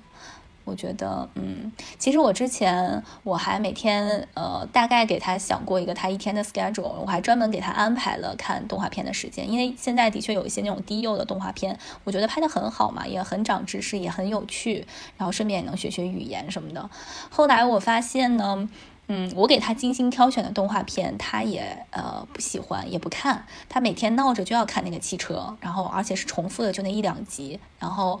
能看一百遍。我觉得如果我不给他停下来，而且就就每次关的时候都要大哭大闹，所以我后来就想着，那我干脆就不给他看了。所以现在我就完全不给他看屏幕，我觉得也没什么，嗯。那这个玩耍娱乐基本上就是我们刚才提了三点吧，然后还有一个就是阅读他的这个行为习惯。现在这个年龄的话，你应该是给他嗯培养一个固定的阅读时间吧。我们一般就是睡前吧，就是我睡前我会给他讲一些故事啊什么的。啊，我们就是随时，就我们家还是挺喜欢看书的，嗯。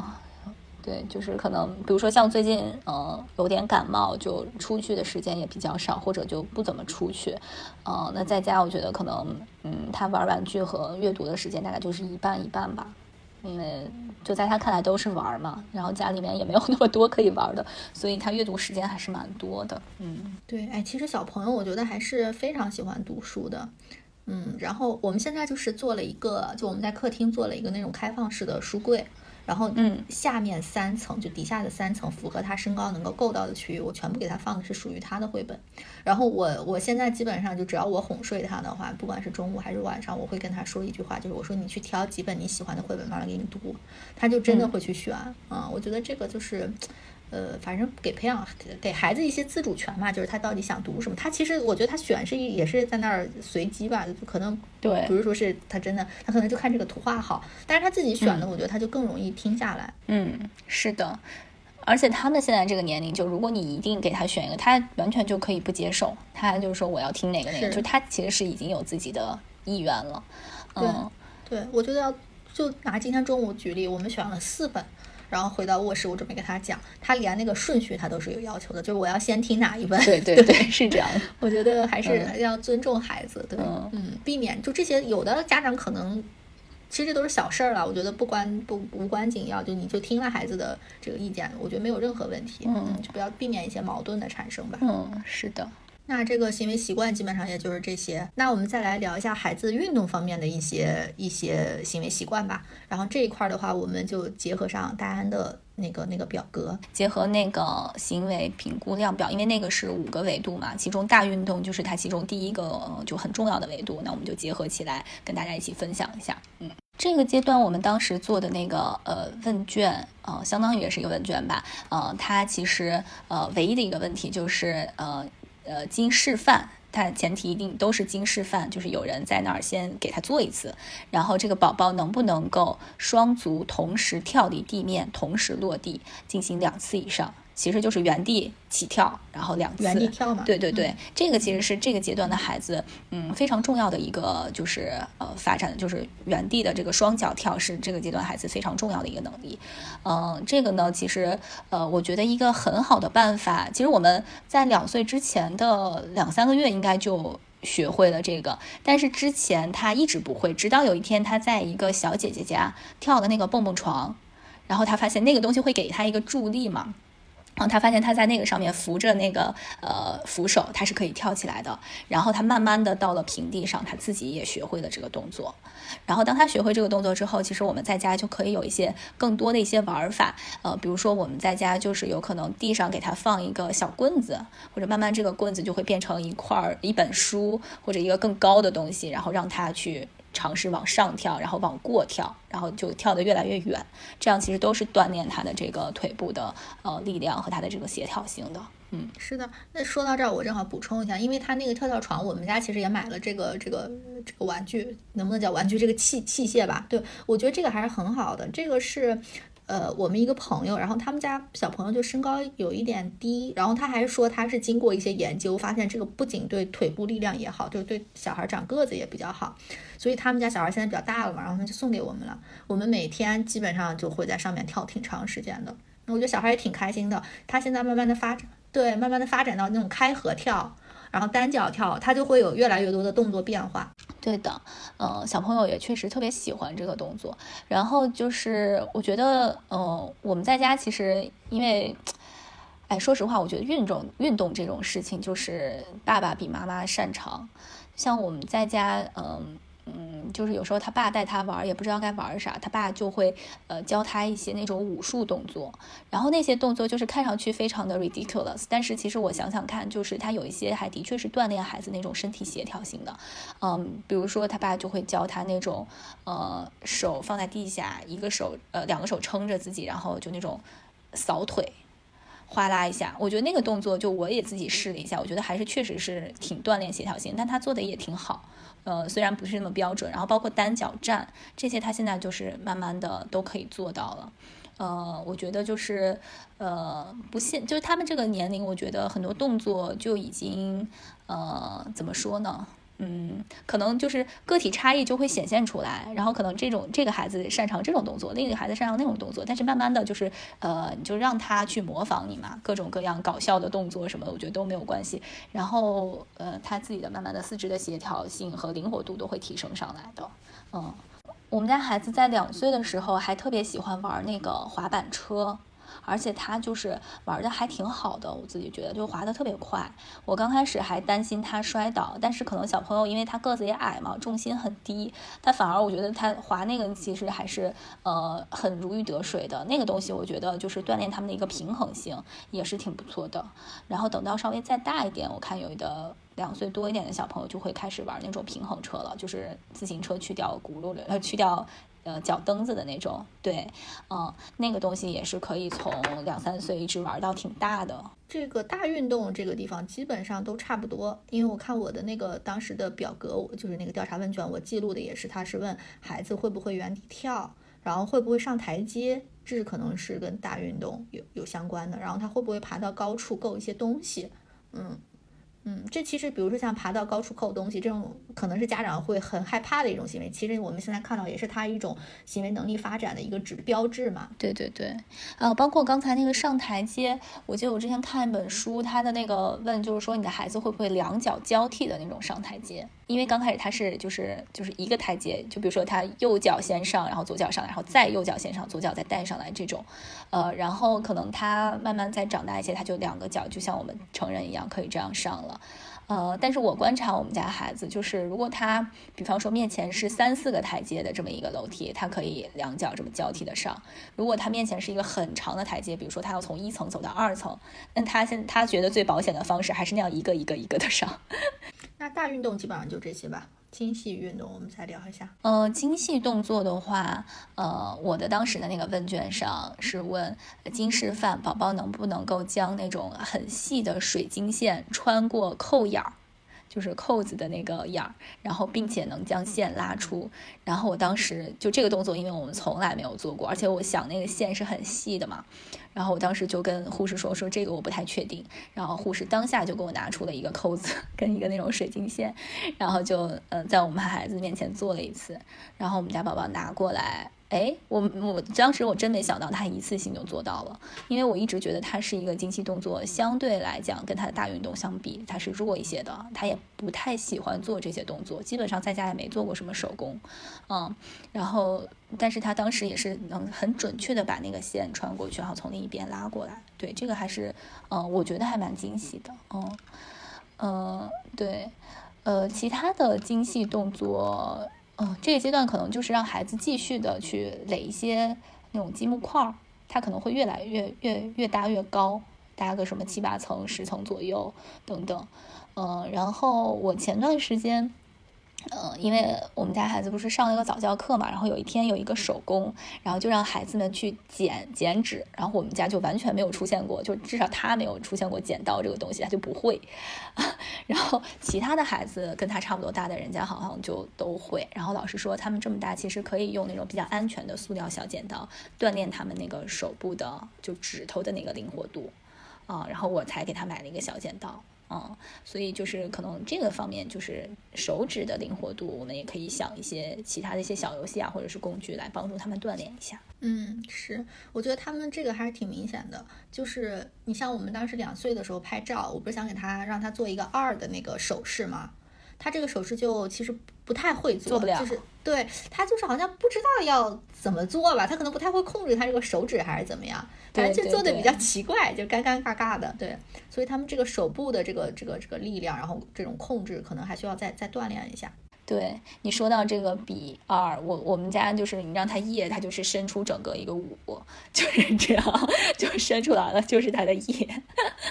对，所以他们现在可能手部的这种就是发育还是需要再进一步的锻炼。这个其实现在应该也有挺多那种玩具的，因为像你刚才说的那个，就是穿这个针眼儿，这个我们之前呃就买过一个钓鱼的那种玩具，也是在国内的时候，嗯，就是拿一个很粗的那种木木棒的那种针。穿穿一个一个的小鱼，就意思你把它吊起来了，嗯，这种这种就是可以很，其实这个动作完全跟你那个是一样的，因为它穿过去之后，你要再再把它拉出来，嗯，就是对它只不过比较粗，就没有这么细，就这些我觉得可以给孩子。这个其实我看我们很小就会了，应该就我们还没有回美国之前，那个时候可能就一岁多，连一岁半都没有。嗯，就这种东西可以很早就给孩子用，就是有的时候我当时都觉得，我说这个东西他肯定学不会，结果就没想到，然后他奶奶教了他几次，他也就学会了。小孩还是这个还是挺还是学习能力强，对对对，你你要就是放胆的给他给他买一些东西。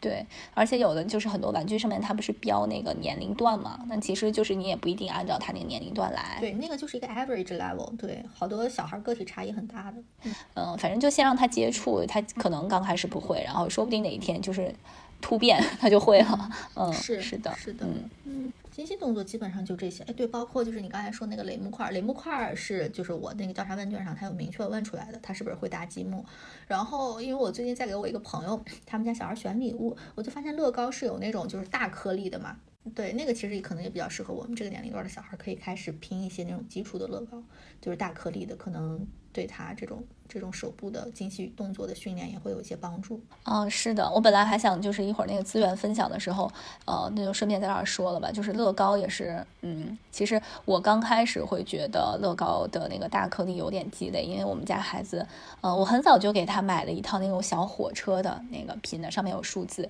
啊，完全不喜欢，就是完全就是只把它当成一个车，然后他也没有办法把那个呃很准确的。呃，扣上去，但是他就是两岁左右的时候，哎，他突然就可以把那个插上去了，而且就是一块一块插的还挺好的，能弄很高。然后现在因为很多朋友都送，其实乐高它做的特别好的就是它就是所有的呃所有的不同的里面它都是可以兼容的嘛，它互相都可以插在一起。所以我们家现在大概有四套乐高，然后都是那个三岁以前的那种大颗粒的，所以他现在就每天玩。当然他插的也不多吧，嗯。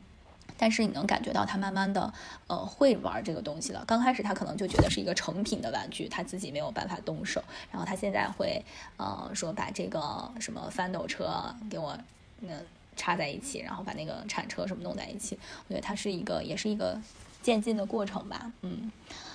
接下来在我那个行为评估表上的第三项就是适应能力。所谓这个适应能力，其实我就感觉是很多这种呃生活的小技能吧。嗯，然后嗯，它上面的两个问题，一个是经示范，宝宝会不会用手翻书页，嗯，而且是每次一页，并且连续翻书三页或以上。呃，第二个问题是，呃，行板倒转一百八十度后，宝宝。宝宝能不能够正确的将圆积木一次性放入圆孔内？这个应该是他们有一个那种测评的道具。但我理解就是，比如说他如果能够搭乐高，或者说呃能把一个嗯，假设你们生活当中呃把一个什么东西放到一个杯子里面放的很准确，就这种，我觉得他其实就是具备了这种能力的。然后前面说那个翻书，我感觉这个能力好像。我觉得你们家应该也是吧，就是他们这种经常看绘本的宝宝，可能就这个翻书，尤其是每次翻一页这个动作，其实还蛮细的，嗯，因为他我我回想就是他更小的时候，他可能一次哗啦哗啦好几页，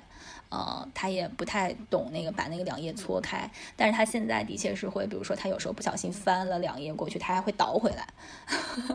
对他会那种嗯，就是单独的去翻一页书，对，就这种生活的一些小技能。嗯，其实就是相关的很多生活的小技能，就是我看我们身边的有一些孩子就这么大，已经会自己，就我们现在会自己脱鞋脱袜子，但有一些小女孩她可能手巧一些，她已经会自己穿鞋了。嗯，这个可能还是 不同的孩子不太一样。然后包括我最近呢，在就有时候衣服让他自己拉拉链呀什么的。就锻炼他这些，然后他现在其实是干一个事儿特别呃特别灵活，就是呃进门出门他转那个门把手给你关门开门，他这个。动作做的特别熟练。这个也是一个循序渐进的过程。我记得我们刚开始就是他转那个门把手，他就只能转一半。嗯，就是他有这个意识，他也知道往下转，但是他就是卡卡在中间，就这个门把手转一半，然后他就开不开。现在就从一个门到另外一个门，哇，可自如了，就 一下就开了门就进来了。对，我觉得这个就是他的手的劲儿也长了，然后他个子也长，所以他这个动作就越来越流畅。运动基本上就是这些了。然后我们可以再聊一聊语言，语言也是一个比较大大块儿的吧？对，我觉得语言这一块儿其实也是呃很多家长很重视，而且有时候会引起一些焦虑的一个部分。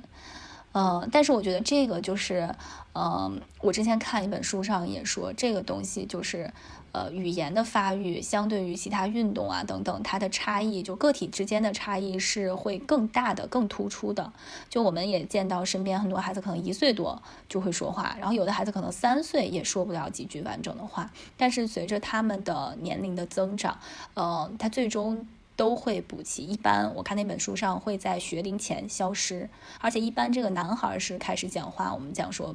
通常啊，average 是比女孩要晚一些的，但是最后他们在呃正经的这个六七岁入学之前，他们的这个差异基本上是都会消失的。我记得我们家应该是在就是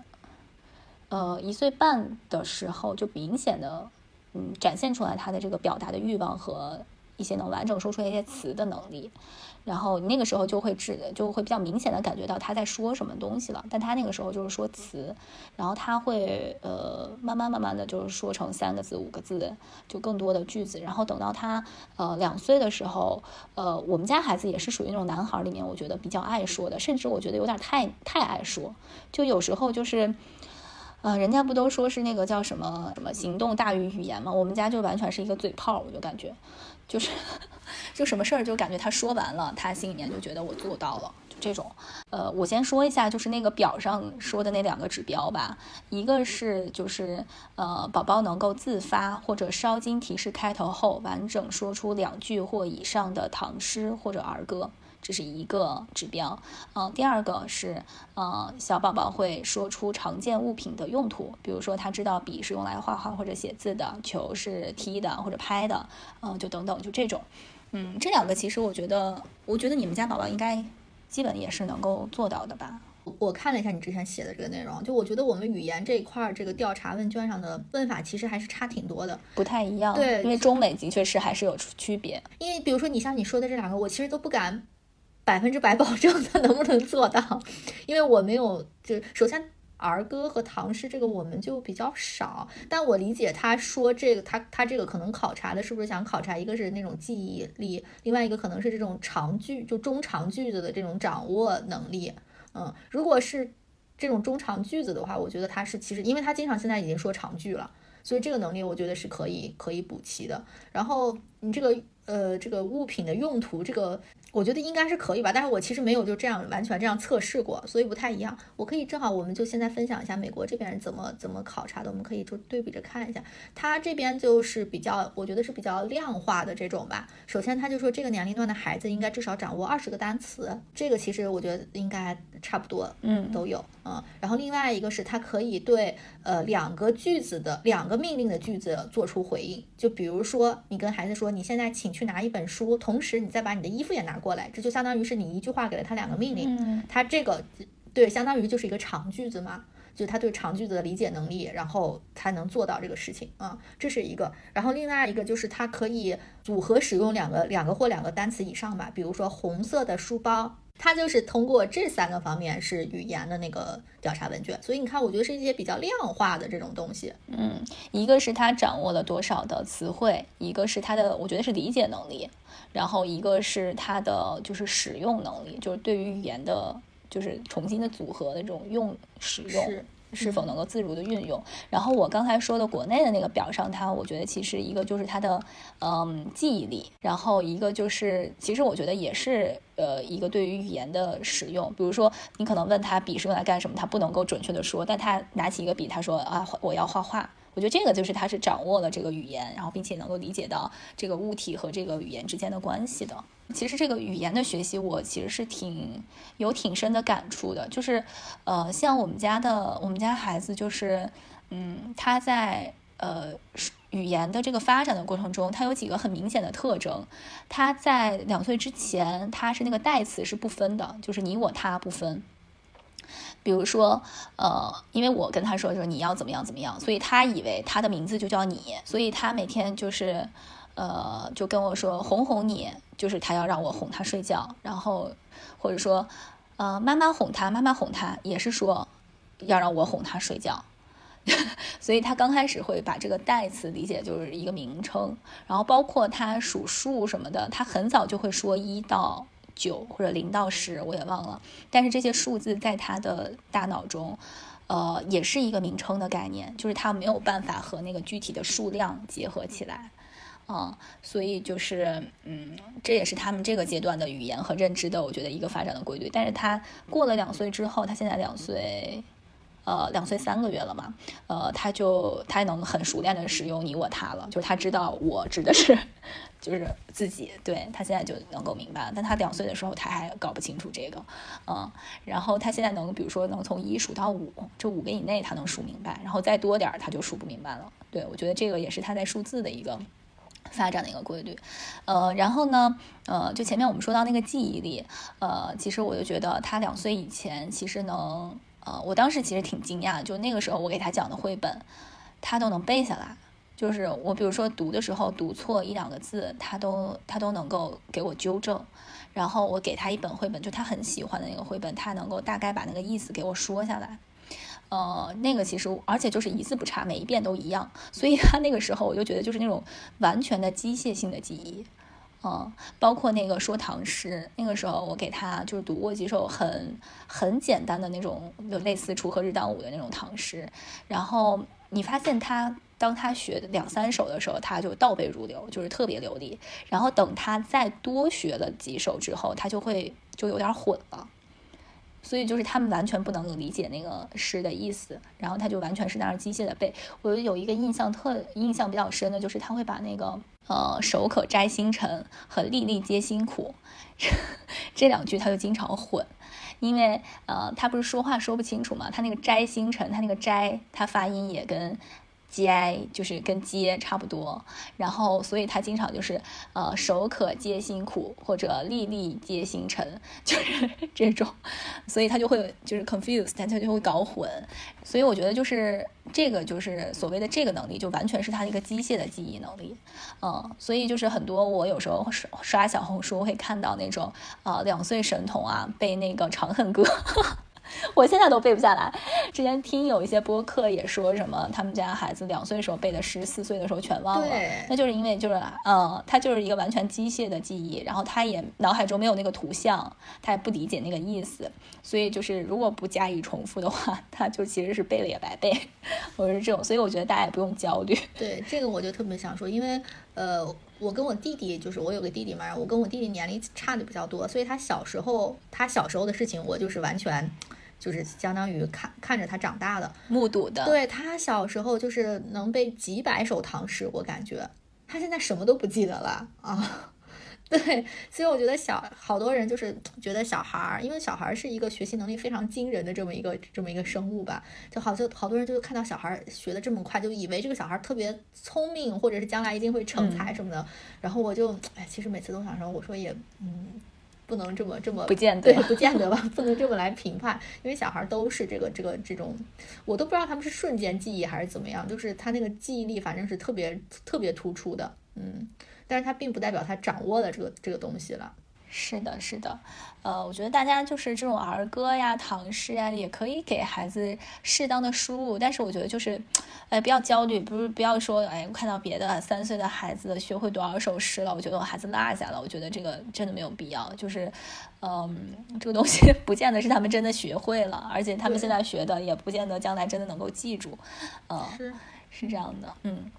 然后其实还有一个特别有意思的现象，就是我会发现，嗯，孩子在这个阶段，他语言的运用能力，他是在提高的，就是他能够跟你进行一些简单的对话，比如说他，呃，什么我渴了，我要喝水，这种他能够表达一些他的意愿。但是我会发现，他有时候这个意愿他表达的其实不准确的，或者他形容他的这个感受，呃，表达的其实是不准确的。比如说我刚才提到那个，他说他牙疼，其实是他嘴上起了口腔溃疡，他其实是嘴疼，不是牙疼。然后还有一个就是，呃，我印印象也。很深的，就是我之前他不是那个大肚子嘛，然后我就给他那个贴那种呃脐贴，就是呃有那种可能有一种护理功效，然后我贴上他就会说他疼，他就说可能我就觉得他是不是粘的他那个皮肤疼呀什么的，然后我就给他拔了，然后后来有一次我发现他那个。人家老师给他衣服上贴了一个那种贴画，他跟我说他也疼，然后我这个时候才知道，他也许不是真的疼，就是他表达那个意思，他可能就是他的那个疼不知道指的是什么东西，他就是可能对，可能是不喜欢或者是怎样，嗯，所以这个时候就是他的这个时候的语言就。可能他的发发展就是他的那个他的理解还没有能够充分的掌握这个情境所包含的一切，所以他可能有时候就会，所以很多妈妈就说这个孩子老怎么老说胡话呢？嗯，他其实也不是说胡话，就是他现在他他掌握的这个词汇量或者他理解的这个语义还不能够准确的表达他现在的心情。嗯嗯，除了刚才我们聊的这些吧，我想补充一个，就是我觉得现在这个年龄段的孩子可能对那个反义词这个概念他开始。就是开始慢慢有这个，对，这个也是，嗯，就你跟孩子沟通的过程当中，如果你发现孩子有有这个苗头的话，我觉得你可以给他明确一下这个概念。就我那天就是，嗯，跟我们小孩吃饭的时候，他也是想吃饼干，他就跟我说了，他说，呃，我要大的，不要小的。然后我就知道，我说啊，他有这个概念了。然后我就又问了他几组其他的多和少啊什么的，他都答上来了。然后就跟他都知道，我就跟他说，我说这个就叫反义词。我觉得这种情况下，你就要帮孩子更明确一下他这个。表达的到底是什么？嗯，没错。然后我就跟他说，这就是反义词。然后反义词还有什么什么什么？就是你可以抓住这个机会来帮他更多的补充一下。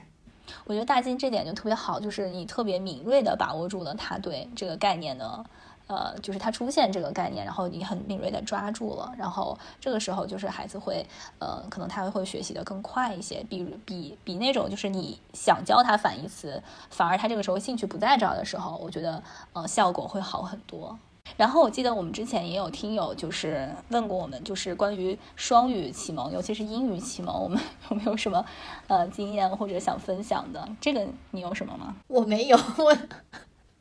我觉得我就是做的太也不是太不好，就是我可能是因为我们处在这个双语环境里面，所以我反而放放松了这方面的培养，对。我现在就是更注重他的这个中文能力吧，包括他爷爷奶奶现在也是会经常带他嘛，就肯定只能是跟他说中文的，嗯，但是有的时候。嗯，比如说我们出去，因为它一些指示牌啊，或者是就是一些示例的那些东西都是英文的，我可能会给他讲一讲。就遇到的什么，我可能，比如说前两天我们去 trick or treat 嘛，那你这个过程当中，你肯定就是要说英文的。他反正会不会，他就跟着在那瞎叨叨呗，就是多少有一点。我觉得还是要环境。对，我觉得其实这个环境是呃非常重要的。像我们家现在就是呃，尽管我也比如说有一些时候会跟他说一些词。就比如说它的动物啊，就有一些词它是会说的，然后颜色它是会说的，但是我觉得在它的那个就是，嗯，它已经形成了中文的思维。就比如说他有的时候他想知道这个，他会问这个什么什么东西怎么说。而不是，就是他会用中文先去思考一下这个，比如说 blue 就是蓝色，red 就是红色，呃，他他已经在这种进行转换了，而不是他直接用啊，他看到有某个东西，他直接反映出来啊，this is red，this is green，他不会这样了。所以我觉得就是在嗯，至少在他这个生活的环境当中，他已经完全形成了一种呃用中文去思考的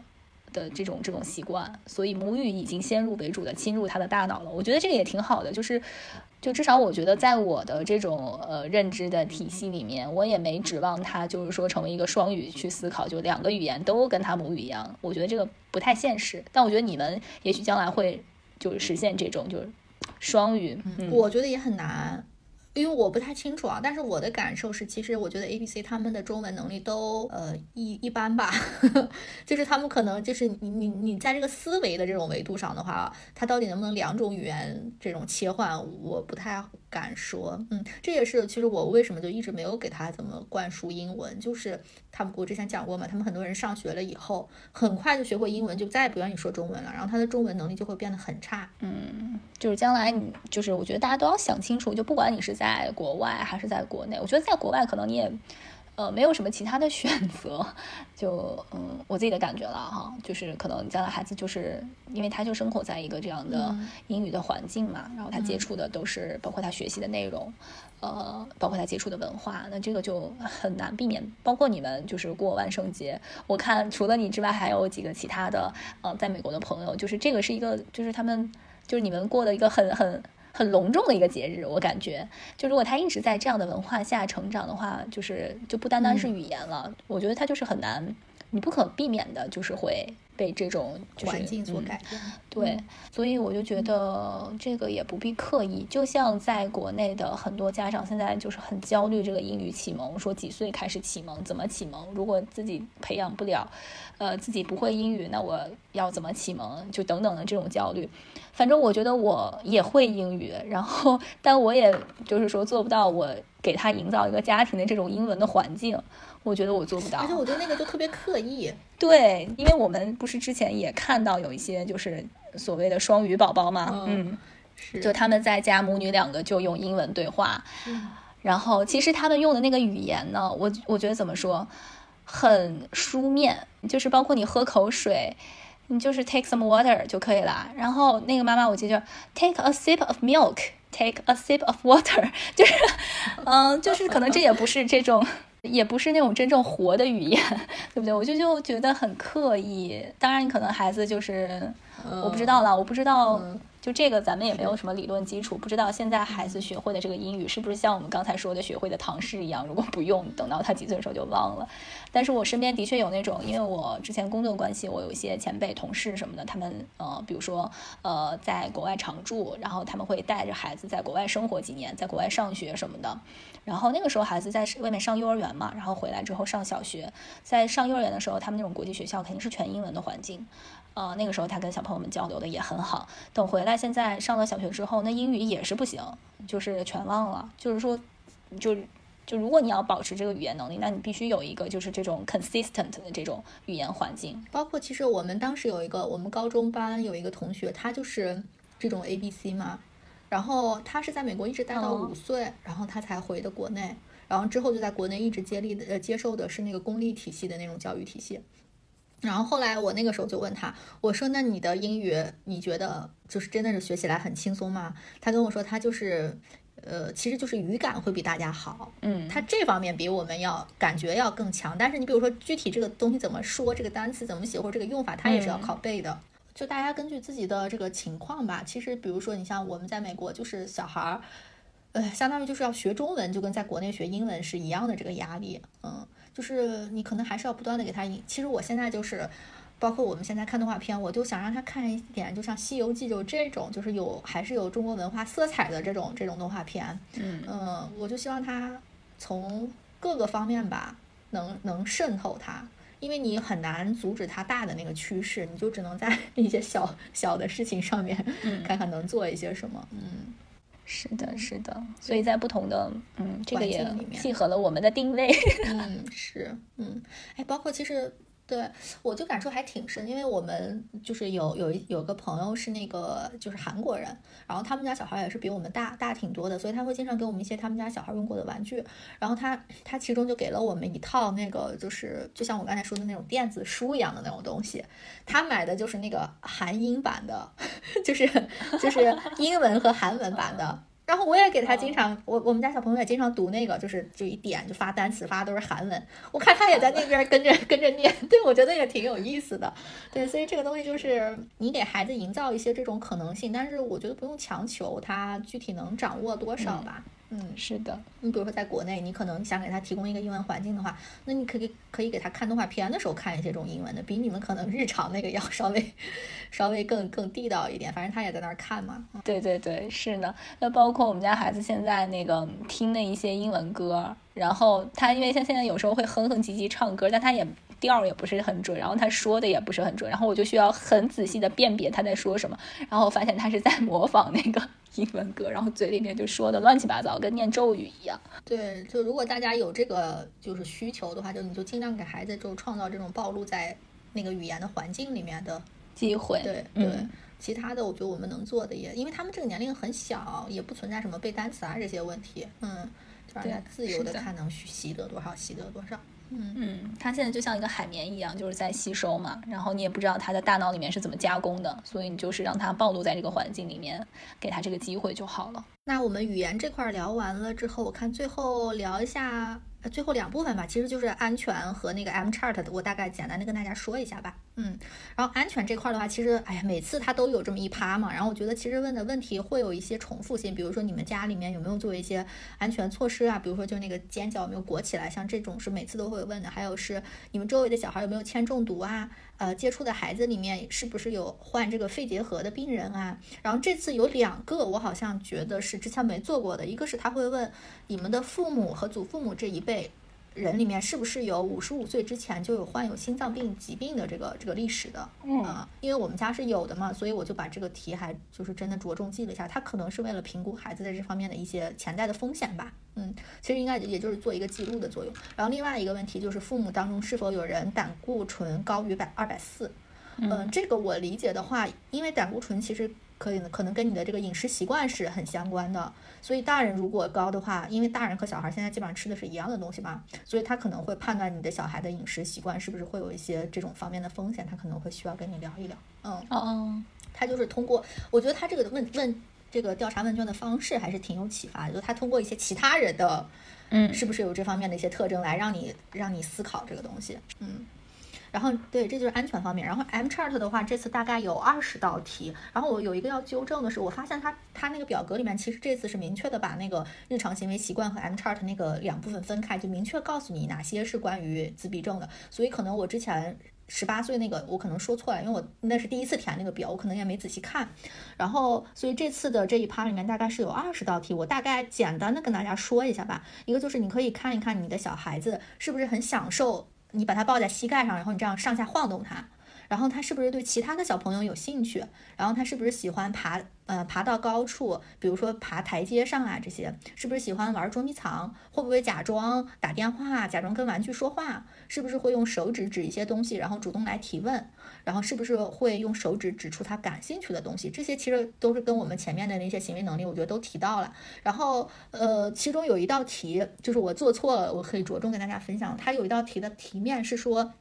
他玩一些小的玩具的时候，比如说小车、小方块的时候，他会不会把你会他会不会放到嘴里面，或者把它扔掉？然后我就回想我们家小孩，因为我们家小孩现在两岁多，他可能还在长牙的一个阶段，他就有时候还会痒嘛，所以他有时候还是会吃一些东西。然后我这道题就写了 yes，然后但是这道题的正确答案应该是 no。然后后来那个医生还就是问我是为什么，他就跟我解释说，他们设置这道题的初衷是因为，呃，其实比如说一些自闭症的小孩，他的认知，呃，可能跟嗯，其他小孩不太一样的话，他可能不知道这个东西是怎么玩儿，所以他才会放到嘴里面，就是要探索它到底是玩的吗，还是吃的，还是什么？就他在他是在探索，他不是在磨牙。所以他们虽然出现了同样的这种状况，但是是出于不同的原因。所以后来这个这个医生就帮我把这个题的风险就排除掉了。嗯，然后还有就是说是，呃，小朋友是不是会拿到一个拿一个东西拿到你面前来给你展示？然后你跟小朋友的这种目光接触是不是可以超过一到两秒？然后他对噪音是不是有过度的敏感？然后当你冲着他笑，或者是你凑近脸看他的时候，他是不是用微是不是会微笑的来回应你？然后是不是会模仿你？然后当你喊他的名字的时候，他会不会回应？然后当你给他指一个玩具的时候，他会不会去看这个玩具？还有他是不是可以走路？然后还有一道题也是我做错的，就说是他的题面是说他会不会在脸部做一些奇怪的手部动作？然后他的英文描述是 on your finger movements near face。其实我当时不太懂这个 on your 应该怎么定义。就像我刚才说的，他那个二，他其实比不了二嘛。他的手是就是那样半弯不弯的那种状态。我说那这种东西到底算不算？后来我就在 Google 上搜了一些图片，其实你就会明显看到，就是我们应该有过有这样子的印象吧，就是有一些自闭症的小孩，他的手就是那样半开不开，然后在脸附近那样移动的。哦，就是有一些奇怪的那种手部动作，这是也是他们一个比较常见的这么一个指标。嗯。完了，大家可以搜索一下类似的那种图片，对。然后最后一个问题是你是不是怀疑过你的孩子有听力问题？嗯，所以就大概是二十多道题吧。嗯，如果你基本上它是因为你看这这些题里面，我是有两道题做错了嘛，当时那个就引起了医生的重视了，所以我觉得它这个容错率应该是非常低的这个题。嗯，那是不是就是如果说呃，假设这个孩子是有自闭症，那他会出现这些，比如说百分之多少的现象？我没有问过他这个，但是你看，比如说像我做错两道题，他就要每一个都拿出来问你。啊，因为他这个 M chart 我感觉是在就是。呃，就是三十个月以前是一个很很重要的，就他想规避的风险，就而且这个东西是他随时可能会出现，不是说你比如说你十八个月的时候没有检测到这个问题，你两岁就没有了，就可能会有一些后续嗯才才出现的问题，所以每一次他你他发现了你的这个是就是不是正确答案的时候，他要一道一道的给你分析，然后他要让你讲。具体的情况是怎么样，然后他来帮你分析。对，所以我觉得他们对这个的看还是非常看重的。下次我可以问一下他，比如说看看，我估计是一道都不能错，是不是？因为你看我只错了两道嘛，呃，也错的感觉并不多。对，你说这个，你刚才说到就是说你十八个月的时候做过，然后呃。比如说类似的问题，他会在二十四个月的时候再问一遍。我就想起来，就是我之前在小红书上看到一个妈妈，她就是嗯，孩子在可能就是两岁前后或者一岁多的时候发现有那个自闭症，然后他就分享他整个的那个呃，包括治病的过程，然后他也回忆就是说怎么发现孩子这个问题的。他其实就是说，比如说孩子在六个月之前是跟其他孩子完全一样的，然后等到比方说一岁左右，可能哪个能力他会稍微发展的慢一点。嗯，然后，然后或者一岁多的时候，他走路也正常，但是他比如说到一岁半到两岁的时候，他的走路就会出现倒退，就是刚开始他已经可以自己走了，然后慢慢的他又又回到小时候需要妈妈扶什么的，然后后来就给他的一些治疗方案，就是带孩子多去跳那个蹦蹦床，然后去再去支持他这个这个就是嗯怎么说呢复原，但可能他。啊，怎么说我也不知道。这些孩子可能永远不可能回到一个正常的状态，但是就是尽量的去延缓他们那种就是衰退嘛。所以他很多可能很多方面的就是类似这种问题，他是会有反复的。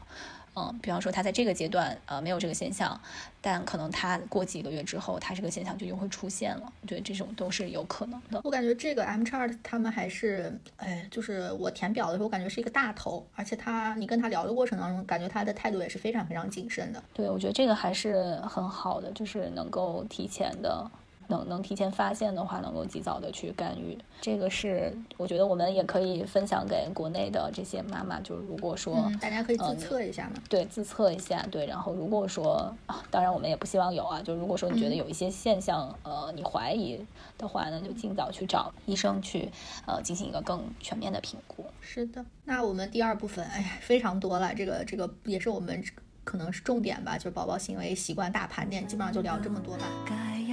由于本期节目录制时间过长，所以我们将采用上下两期节目的形式向大家进行推送。下期节目将在一周后进行上线，欢迎大家的收听。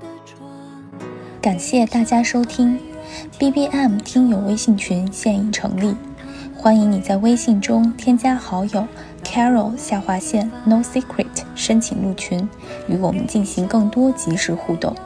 同时，你可以在微信公众号。微博、小红书搜索 B B M Bye Bye Mom，关注我们。还可以在苹果播客、小宇宙等泛用型客户端，以及喜马拉雅、网易云音乐等平台订阅我们的节目。如果你喜欢我们的节目，别忘了给我们好评或点赞，或是在微信公众号下方点击喜欢作者给我们打赏。我们也期待在评论区与你互动。下期节目我们不见不散。